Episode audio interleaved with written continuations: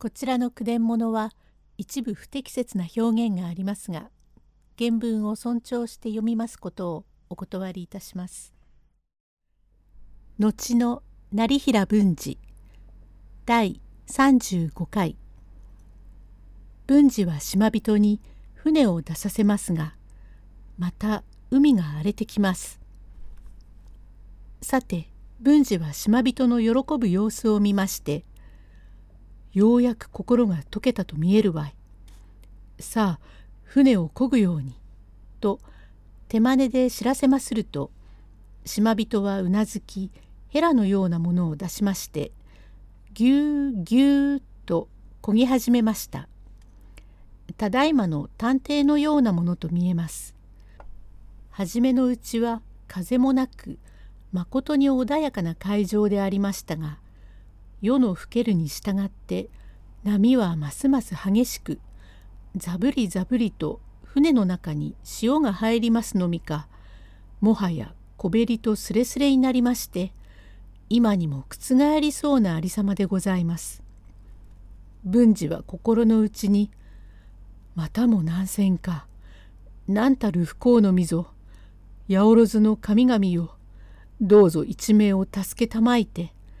一度万竜圏に巡り合いますよう。また二つには女房お待ちに会いまして、ともどもに敵討ちのできまするよう、助けたまえ、守らせたまえ、と思わず声を放って祈りますると、島人は不思議そうに文治の顔を見ては、どうかされるのかと怪しんでおりまする。文治はそれと心づきて島人を励まし、自分も力を添えて船を操りましたが、いや待てよ、どこの島へ行くのか知らんが、磁石もなければあてもない、どっちの方へ行くつもりかしらん、困ったことだ、と思いまして、これこれ島人、どこまで行っても見当が知れんではないか、と、真似をしてみせますと、風暑いと申します。さては南の方へ行くのかと少しは安心いたしましたが、とかくするうちに東の方が糸を引いたように明るくなりました。はは、東はあっちの方だな。途方もない見当違いをしておるものだ。だいぶ波も静かになったようだが、こうしておるうちにはいずれかの島へ着くであろう。と夜の明けるに従っていよいよ安心いたしました。ようようその日の四つごろになりますと、嬉しやはるか彼方にあたり、かすかに一つの島が見えまする。これぞ当時は八九分通り開けておりますが、小笠原島でございます。文治は猛気の富木にありつきたる心地して、正直の神戸に神宿るとはよく申した。我は生まれてこの方、不正不義の振る舞いをした試しはない。天、我を憐れみたまいてお救いくださるのか。ああ、ありがたし、かたじけなし。と喜んでおりますると、がぜん一陣の猛風吹き起こって、たちまち荒波と返じました。みるみるうちにさかまく波に、船は笹の葉を流したるごとく、波状にもてあそばれておる様は、真に危機一髪でございます。取りつく島の見えんうちは、案外肝も据わっておるものでございますが、かすかなりとも島が見えますると、頼りに思う心が出ますので、どうしても、気の焦るものであります。文治も島人も一生懸命になっておりますが、何分労一丁しかござりませんから、どうすることもできません。波の間に間に揺られております折しもあれ、大きな岩と岩との間に打ち込まれました。そのままにして、風の止むのを待っておればよろしいのでございますが、そこが、気が焦っておるものですから、いや、こりゃあ大変。もしここにこうしていて、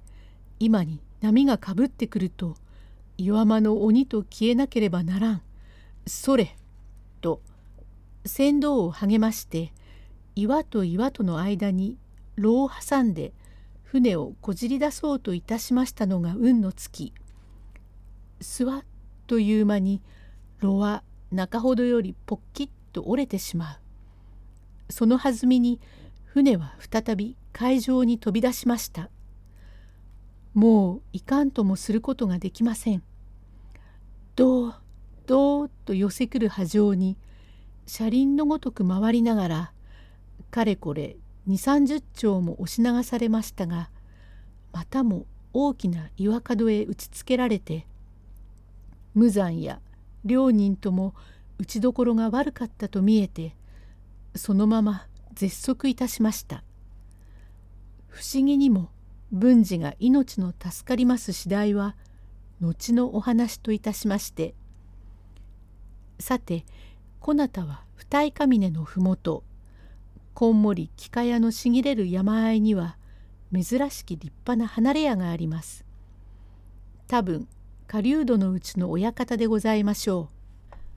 狩人、いやあ、消えもんどん。今なあ、二重峰にえれえことがありやした。おらとなあ、八右衛門と二人でのけえるべえと思ったら、えれえ熊出やした。ぶつべえと思うと、そばに女さついているだて、ぶつことができねえだ。おら、でけえ声で、めろどけやとがなってものかねえでな。手を合わせて助けてくれっちって泣くで、めろのかねばぶち殺すぞと言っても逃げねえだ。八右衛門め腹当たって、あいつは化け物だんべえから、熊と一緒にぶつべえと言うだ。そんだから、おら、あとでまた、おめえにおっぴかれるとつまんねえだから、一走り行って、きえもんどんに聞いてきべえと言って、こけ来る途中で、鉄砲が鳴りやした。たぶん、八右衛門め、おら帰りを待たねえで、ぶったんだんべえ。なんぼなんでもきえもんどん、人間をぶっちゃ悪かんべえな。悪いとも悪いとも。